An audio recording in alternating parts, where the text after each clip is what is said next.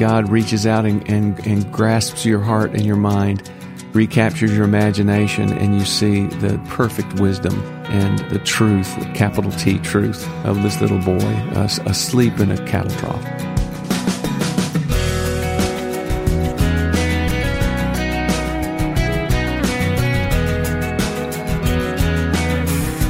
Merry Christmas and welcome to this week's edition of First Person. I'm Wayne Shepherd. I'm very pleased to have my friend Michael Card join me in conversation today about the incarnation of Jesus Christ. First Person is here every week at this time, and as always, you can go online to learn more about our guests. For instance, at first person interview dot com this week, you'll find a link to Michael's music and teaching ministry. As a matter of fact, as we near the end of the year, you may want to scroll back through our many guests and listen to any of our past interviews. Just go to first person interview dot com. Well, when the calendar showed this would be our Christmas program, producer Joe Carlson recommended that our mutual friend Mike Card join me to talk about Jesus. Well, Michael, as you know, First Person is usually a person's faith story and God's call on their life. But at Christmas time, I thought it would be appropriate for us to talk about Jesus and the mm. life of Jesus, starting with the incarnation. So thank you for this opportunity. Oh, uh, there's no one I would rather talk about. You know that, Wayne. I know that. You spent a lot of time in the Gospels your whole life, yeah. but in particular these last few years, as you've written these books about Luke and Mark and Matthew and so on. So yeah. let's uh, let's talk about Jesus today. Sure. Well, uh, if for a for a roadmap, I mean, if if we're going to work through the Gospels and the, the Nativity, now we start with John one, you know, where we have the incarnation. John John doesn't give us uh, the Nativity. He knows we know those passages. Uh, from the synoptics. So John uh, gives us the, the incarnation in chapter one, one, one, you know, in the next uh, three or four verses. Should we read them? Yeah, why don't you read them? Okay. Uh, John one, one, starting there, "In the beginning was the Word, and the Word was with God, and the Word was God. He was with God in the beginning. Through Him all things were made. Without Him nothing was made that has been made. In Him was life, and that life was the light of men. The light shines in the darkness, but the darkness has not understood it." Yeah, that's that's the perfect uh, preface, isn't it, to uh, mm. to the nativity of Jesus? This light that comes into the world, uh, this light through whom God made the world, and uh, the the bizarre circumstance that uh, he was not recognized by and large. But I think what's unique about both Matthew and Luke, uh, they they tell us about two groups, uh, the, the the shepherds in Luke and, and the wise men in Matthew, who actually do uh, experience, you know, some revelation, and, and they have a, some idea of who this little baby is. Mm-hmm. Well, this phrase, "in the beginning," I mean, that's that's literally in the beginning. That goes way back. Sure. I mean, it, it echoes the, the, the opening statement of Genesis is, you know, Bereshith, in the beginning. So I think John is aware that uh, he is he's the other the other end of the bookend of of of the Holy Scriptures. We begin with a story, you know, of creation, and then uh, sort of the climax is when this person who we know as Jesus, through whom God created all things, uh, comes into the world. And then again, the the the the the, the disconnect there, that even though he was he created the world, uh, the world. The creation didn't recognize him, and uh, and that's very consistent, isn't it, with Luke? I mean, it's a perfect uh, connection over to Luke, uh, and the story of this little impoverished baby, you know, who sleeps uh, wrapped up in rags and, and is lying in a cattle trough. It just impresses me, even as I hear myself read those verses, that if this is all we had, hmm. that would be enough, wouldn't it? I, I think so. I mean, uh, I think that what's unique about John is he— He has uh, been preaching and teaching uh, the, the content of his gospel for sixty or seventy years. I mean, he's a very old man, you know, perhaps even one hundred years old when he writes. And uh, unlike Mark, who is, uh, you know, a relatively young man and who is, is taking down the story from, from Peter, uh, John has taught these things and, and, and thought about these things and preached them. And so... Um, uh, I don't know, it's it's just so wonderfully woven together and integrated. And again, he's very, I think, very aware. Uh, well, ninety-two percent of the Gospel of John's unique. He's very aware of the content of uh, Matthew, Mark, and Luke. And and on purpose, uh, very deliberately, um, uh, you know, supplements their stories. So if they're going to talk about shepherds and a star and wise men, and all the rest, then John is going to uh, do all he can to fill in the story. And that's certainly what he does with the incarnation. Yeah. Of course, we have what we need in those first verses, but later he says, uh, the Word, this Word became flesh yeah. and made his dwelling among us, and we have seen his glory. That That is really the good news. Yes, and that, that's that's what happens uh, with the incarnation, this, this uh, eternal Word through whom God, you know, the active, living Word of God, through whom God created everything, has become a person, uh, and and that's that's what we're celebrating, this uh, yeah. impossible event of God. I know, uh, and then uh, we've got uh, the story of John interwoven here, John the Baptist with him, and uh, boy, what a rich passage though to think about at Christmas time. Yes, um, and John, and the Gospel of John, one of the one of the problems that he was dealing with in his community was that there were people that were that were worshiping John the Baptist as the Messiah, and so wow. in the opening chapters of the Gospel of John, you hear through John's own mouth uh, repeatedly, again and again and again, he says, "I'm not the prophet. I'm not the Christ. I'm not, you know, him." And they say, "Well, give us an answer. Who are you?" "Well, I'm just a voice crying in the wilderness." Huh. So this was an answer to what was going on. Yeah, John is always, well, all, all of the gospel writers are, in, are, are interacting with uh, what's going on in their in, in their worlds. Uh, you know, they've all got a context that they're writing into. Mark is writing into the context of the first persecution after the fire in Rome. Um, uh, Matthew, uh, and I'm just finishing Matthew right now. Matthew is writing into Uh, the, the the the point in time right around just before, just after seventy A D when when the Jewish Christians are going to be kicked out of the synagogue. Um, so they've, they've all got their, their context. Michael, we're not going to take time for your music today, unfortunately. Oh, that's, but that's fine. I, I, I know that this has inspired you to write some songs. What are a couple of titles that uh, come to mind that you've written from from just what we've talked about thus far? Well, I, I put this uh, this prologue uh, to John uh, to music, uh, sort of a Gregorian uh, chant, uh, which which to me was the the style that felt most appropriate. Uh, sort of a mysterious, um, you know, um, not pretending to have the answers or, or to have squeezed this this passage dry, but. Uh, It's just, you know, in the beginning it was a Word, and the Word was with God, and the Word was God. Uh, that that uh, it's a wonderful chant. Well, as we think about Jesus at Christmas, where else would you like to take us in Scripture? Well, the the, the next logical step is is to look at Luke, and uh, okay. Luke uh, has he's he's very interested also in John the Baptist. By the way, uh, Luke tells a, a in parallel form. The, the the promise of John and the promise of Jesus, then and the nativity of John and then the, the nativity of Jesus. Um, they're both miraculous births. Uh, John's parents are elderly, you know, but they, I mean, they still make, you know, have the baby the, the old-fashioned way, so to speak. And, uh, you know, but Mary's birth is a virgin birth, and so Jesus, certainly his birth is more miraculous. But, uh, yeah, starting in, in chapter two, is where where Luke uh, picks up the story. And Luke has a different uh, point of view. We know that Luke was a companion of Paul. We know that Luke was a doctor. And you know from from being with me, uh, Wayne, that I saw, I'm also convinced that Luke was a slave. And yeah. be, because he, I think, came from a, a very marginalized group, um, he's very interested in the poverty of Jesus. Only only Luke gives us, you know, the, the little baby wrapped in rags, the the sign that the that the shepherds were given, and uh, and this is something that's unusual. Sometimes people say, "Oh, swaddling clothes." Oh, you know, in, in Judaism in first century, they, they all swaddled their babies, and so I say, no, that's not that's not it at all. It's it's it's something out of the ordinary. It's the it's a sign. There's there are no other babies in in in. Uh, in Bethlehem that are wrapped up in rags and that are lying in uh, in a feeding trough. The, the the shepherds don't seem to be put off by this at all because, of course, they live at the level of poverty too. They are very uh, marginalized people.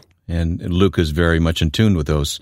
I'm just looking as you're talking at a note in the Bible I'm using, a side note that quotes that hymn from John Wesley, "Come, Thou Long Expected Jesus, mm. born to set Thy people free, from our fears and sins release us. Let us find our rest in Thee. Israel's strength and consolation, hope of all the earth Thou art. dear desire of every nation, joy of every longing heart. And that's from Come Thou Long Expected Jesus. Wow. Yeah, and you know, both, even even though the two events are, are a year and a half to two years apart, uh, both the shepherds and the wise men, I think there's a reference to the fact that they're overjoyed. There's a measure of joy and, and amazement and excitement, uh, which which in and of itself is is uh, I think tells a lot, because I mean it's just a baby. I mean, I mean, how many babies are there? There are babies everywhere, but uh, but this baby is uh, is unlike anything Uh, they've ever seen before. The the circumstances of his birth. Uh, I mean, how many children have their birth announced by uh, thousands of angels who illuminate the sky? And all uh, we have is Facebook now, but uh, yeah, they had the angels. Well, and and and again, uh, the, this this baby who is a king, who's who is clearly the son of David, who's born in David's town, Bethlehem. Uh, This king is still wrapped up in rags and lying in this trough, and uh, and the, the, the shepherds who are um, they're they're very uh, much second rate people in, in, in Israel in this day, which doesn't make sense. You would think that because David was a shepherd, they would honor shepherds, but they didn't.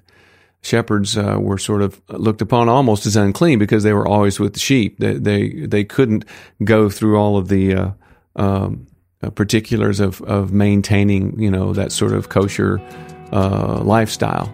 We're just getting started. We'll continue to explore the Gospels on this Christmas edition of First Person. Stay tuned. Next time on First Person, you'll hear from the director of the Urbana Student Missions Conference, Tom Lin. The prayer of my heart is that students would respond to this wonderful invitation from the Lord to join in on His mission. Uh, we hope for thousands of decisions of students to commit long-term to global missions. More about InterVarsity Christian Fellowship's Urbana Student Missions Convention next time on First Person.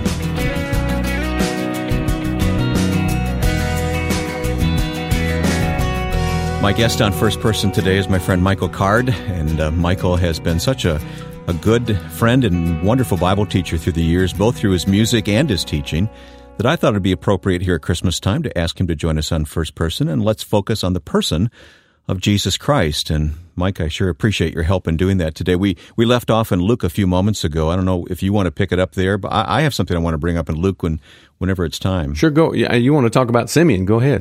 I want to talk about Simeon because, of course, this is another passage that has inspired you to write music. Yeah. Um, And uh, I just love this story of Simeon. Maybe it's because I'm I'm getting to be an old man now. Yes, yeah, no, I, I did totally identify with you.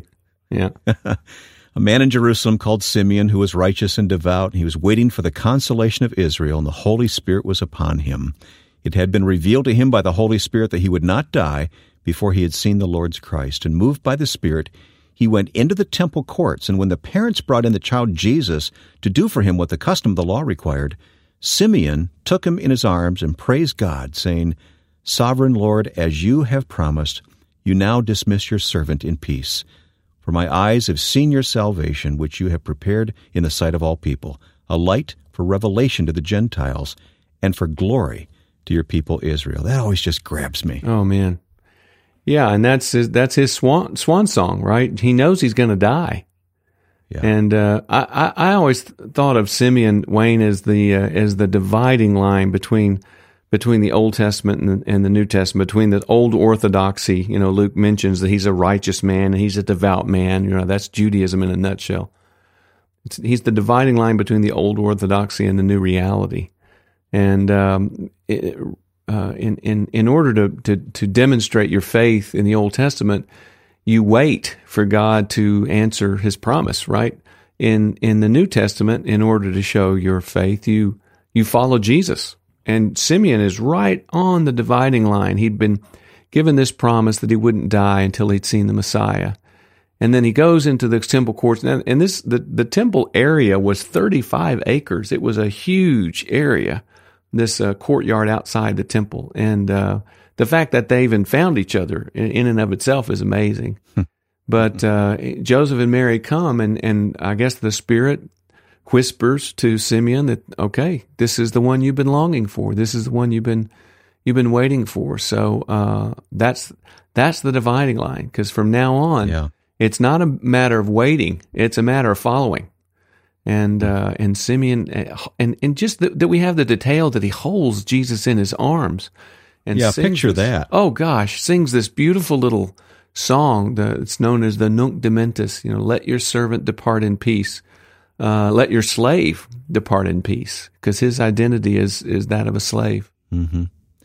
Every new parent wants their child to be, you know, picked up and mm. cuddled and, you know, fawned over, but And and here it says the child's father and mother marveled at what was said about him. It goes beyond just coddling, doesn't it? Yeah, and well, you know, we I call Luke Luke's the gospel of amazement. Everyone who is sort of in and around this this this energy field of Jesus, uh, they are amazed, and uh, and and then you know not only Simeon but but Anna, who is another uh, devout yeah. woman, uh, and that that shows Luke's concern for women.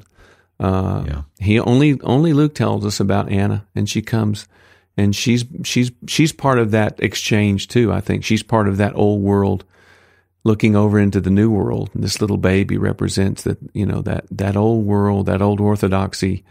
You know, Jesus says, "I haven't come to abolish the law; I've come to fulfill it." It's a new reality, and that li- that new reality at this point is a little, you know, seven seven day old baby boy. Well, we could keep going in Luke, but uh, Matthew is very fresh on your mind because yes. you, you are, have you finished the Matthew book yet? I'm editing it right now. Take us to Matthew. Matthew's got a different uh, agenda, right? He's got a different um, uh, situation he's dealing with. And so uh, he he has these these magi. That's what's unique about his story. These, uh, these, these men from Persia uh, who come announcing Uh, that this king has been born. Then they've come to look for him, and of course, this is Herod's worst nightmare. Uh, we don't we don't understand enough about Herod. We know an awful lot about Herod. He was in the last year or two of his reign. He didn't live much longer. He had uh, um, we think uh, stomach cancer. He had syphilis. He was a um, um, just a wreck of a person. He'd already killed his sons. He'd already killed his wife. He'd already killed his mother-in-law. And his biggest fear was another, you know, another king. And here come these people from the east, and that's that's where he was always afraid. You know, he, he defended his eastern borders with all sorts of fortresses. Here come these um, magi, and, and I'm convinced, even though I have absolutely no reason to be convinced, but I'm convinced, Wayne, that they, they had Persian cavalry with them. This isn't three guys. This is yeah, this is a big entourage. You don't strike out with just three men on camels and no. Ab- not, You're right. There had to be a, it had to be an entourage. Right. Them. Not not in this day and age. And this is an official type delegation. And the other thing that always strikes me about the wise men, Wayne, is that these were, were men who were known to possess, you know, all the wisdom of the world. They were familiar with the scriptures. They were familiar with all sorts of other world, you know, world religions and that sort of thing. The Jews had been exiled, you know, in Babylon, and so the, they had brought the scriptures with them. Daniel, you know, actually Daniel was a, was described as a magi, so he was part of this group, elite group. And and though they had all this wisdom, it strikes me that there there must have still been something that was that that was uh, empty or that was lacking in their understanding, and so that they would come, you know, two and a half. years, two years, two and a half years on this journey to find this little baby. And when they find him, they they worship him, which to me says they found what they were looking for. They fell down and they worshiped this little baby. I mean, at this point, Jesus is, is a toddler and they're living in a house, but he's still just a, you know, practically a little child. And these great men, you know, it's like it would be like the Supreme Court or something, uh, bowing down before some little Some little, you know, runny-nosed toddler, and um, and, and it's another uh, just amazing uh, disconnect. I mean, we've got angels speaking to people in dreams, and we've got stars guiding people. And the wise men, unlike the shepherds who come in poverty, the wise men come and they give him gold. So it's sort of the other side, these Gentiles. Yeah, we have both ends of the spectrum there. I, I like that thought a lot. Yeah. I think of it in terms of everything that the world is, all the wisdom the world can accumulate comes in the form of these men and yes. bows before this baby. Absolutely. That's remarkable. They recognize yeah. in this little wordless, or maybe he's starting to talk, maybe he's a, if he's two, maybe he's starting to, you know, babble a little bit, but um, they they they found in him all that they were looking for. I think that's the point. Boy, that'll preach, won't it? Yeah, yeah, absolutely. All right, we have time for uh, one more one more incarnation time thought from Michael Card here today. Okay. And Wayne, it, it strikes me that um, if if the wise men found in Jesus, uh, w- this little wordless child, everything that they were looking for, uh, then those of us today who are genuinely looking, uh, who who recognize that there is this God-shaped void that, you know, as the book of Ecclesiastes says, God has placed eternity in our hearts. There's this eternally big place. And when we become aware of that and that need, and we're looking, uh, honestly, uh, I, I think Christmas is the time when we, we realize, th- I mean, this is crazy, but it's also, this is the person I've been looking for.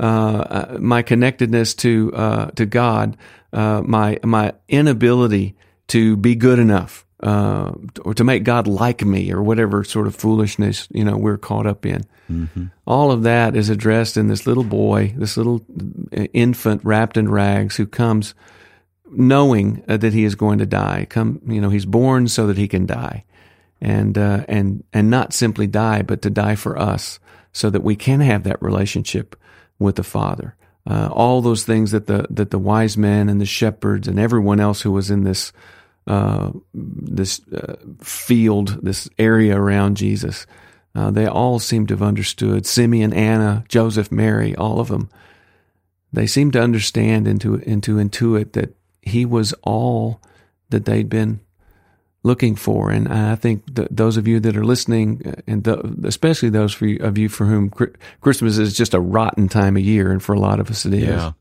I'm, I, I'm, I'm just. Wa- I want to tell you that um, he's come for you. I mean, he came so that so you could have an, a relationship with the Father. He he came so that you wouldn't have to be burdened by guilt or fear or anger or loneliness. Uh, his his other. I mean, his other incarnation name is Emmanuel, God with us. He is the one who's who's come to be with us, and who will never leave us, and who will never forsake us. And that's what we're celebrating. That's what why Christmas is this time of deep, deep joy. It's unbelievably believable. I guess that would be one way to put it. Yeah, it really, I mean, from one point of view, it really is crazy, and it, it sometimes it seems crazier and crazier the older I get, but but um, but then again, God reaches out and, and, and grasps your heart and your mind, recaptures your imagination, and you see the the, the perfect wisdom and uh, the truth, capital T truth, of this little boy uh, asleep in a cattle trough. Hmm. I'm so pleased that Michael Card joined me today in conversation about Jesus. Known for his music and teaching, Mike has been a good friend for many years, and I always enjoy hearing him both sing and teach the Bible. For more about Michael Card, visit our website, first person interview dot com. You'll find a link there to his website. Be sure to check into his Biblical Imagination Conferences, which are held around the country, as well as his concerts. Again, go to first person interview dot com for more. You'll also find us on Facebook at facebook.com forward slash firstpersoninterview. Next week, our last program of the year, and we'll talk with Tom Lin, the director of the Urbana Student Missions Conference, underway in Saint Louis next week. Now, on behalf of my friend and producer, Joe Carlson, I'm Wayne Shepherd. From our families to yours, thanks for listening today, and Merry Christmas. Join us next week for First Person.